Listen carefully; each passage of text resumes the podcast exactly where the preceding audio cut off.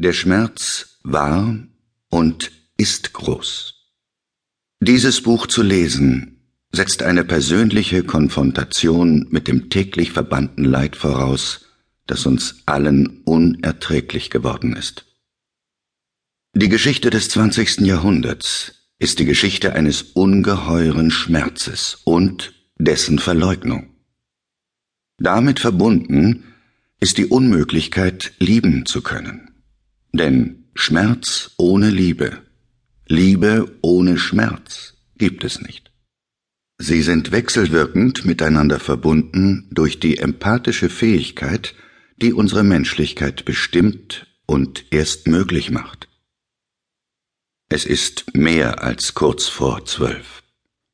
Nicht erst die kriegerische Konfrontation 1991 am Persischen Golf brachte uns dieser Verheerung näher. Solange wir wegsehen, uns vom Leid abwenden, ja das Leid verneinen, obgleich wir es tagtäglich erleben, werden wir solchen Katastrophen nicht ausweichen können. So richte ich mich an jene, die noch hören wollen, jene, die noch zweifeln können, die verletzbar sind, die sich noch nicht daran gewöhnt haben, ihren Schmerz zu verbannen, ihn deswegen tragen können. Bei ihnen liegt unsere Hoffnung. Sie haben das Potenzial der wahren Stärke, sich und somit die Welt zu retten. Es ist nach zwölf. Die Welt steht wieder am Persischen Golf erneut vor einer Katastrophe, deren Ausmaß dieses Mal durch den von ihr erzeugten Hass alles zu vernichten droht. Wieder geht es um verratene Liebe. Wieder sind es falsche Götter und falsche Helden, die uns dorthin führen.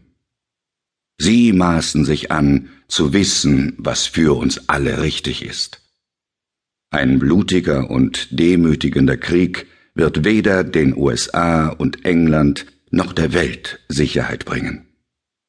Er wird vielmehr die Flammen eines Hasses schüren, der nicht mehr zu tilgen ist und der den Terror endlos nähren wird. Und Terror, unter welchem politischen, ideologischen oder religiösen Deckmantel er sich auch zu tarnen versteht, ist immer das Resultat eines Hasses auf das Leben selbst. Er ist ein Bündnis mit dem Tod. Es scheint mir, dass unser Hang, dem Aggressor beizutreten, der wesentlichste Aspekt unserer gegenwärtigen Lage ist. Dadurch zementieren wir den Gehorsam. Dieser fesselt den Menschen und ist zugleich die Quelle einer unendlichen Wut und der Neigung zur Gewalt. Ihm angemessen und besser entgegentreten zu können, gehört zum Anliegen dieses Buches.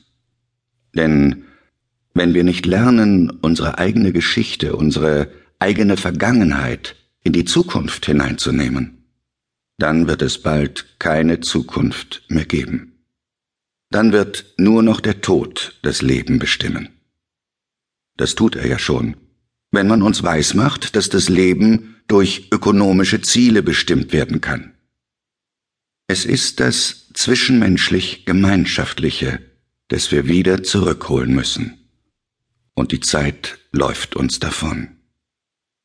Dieses Buch verkörpert auch meine persönliche Hoffnung für meine Tochter Zoe Grün und mein Enkelkind Zoe Rosenberg Grün, indem es ihrer Zukunft gewidmet ist ist es allen unseren Kindern gewidmet.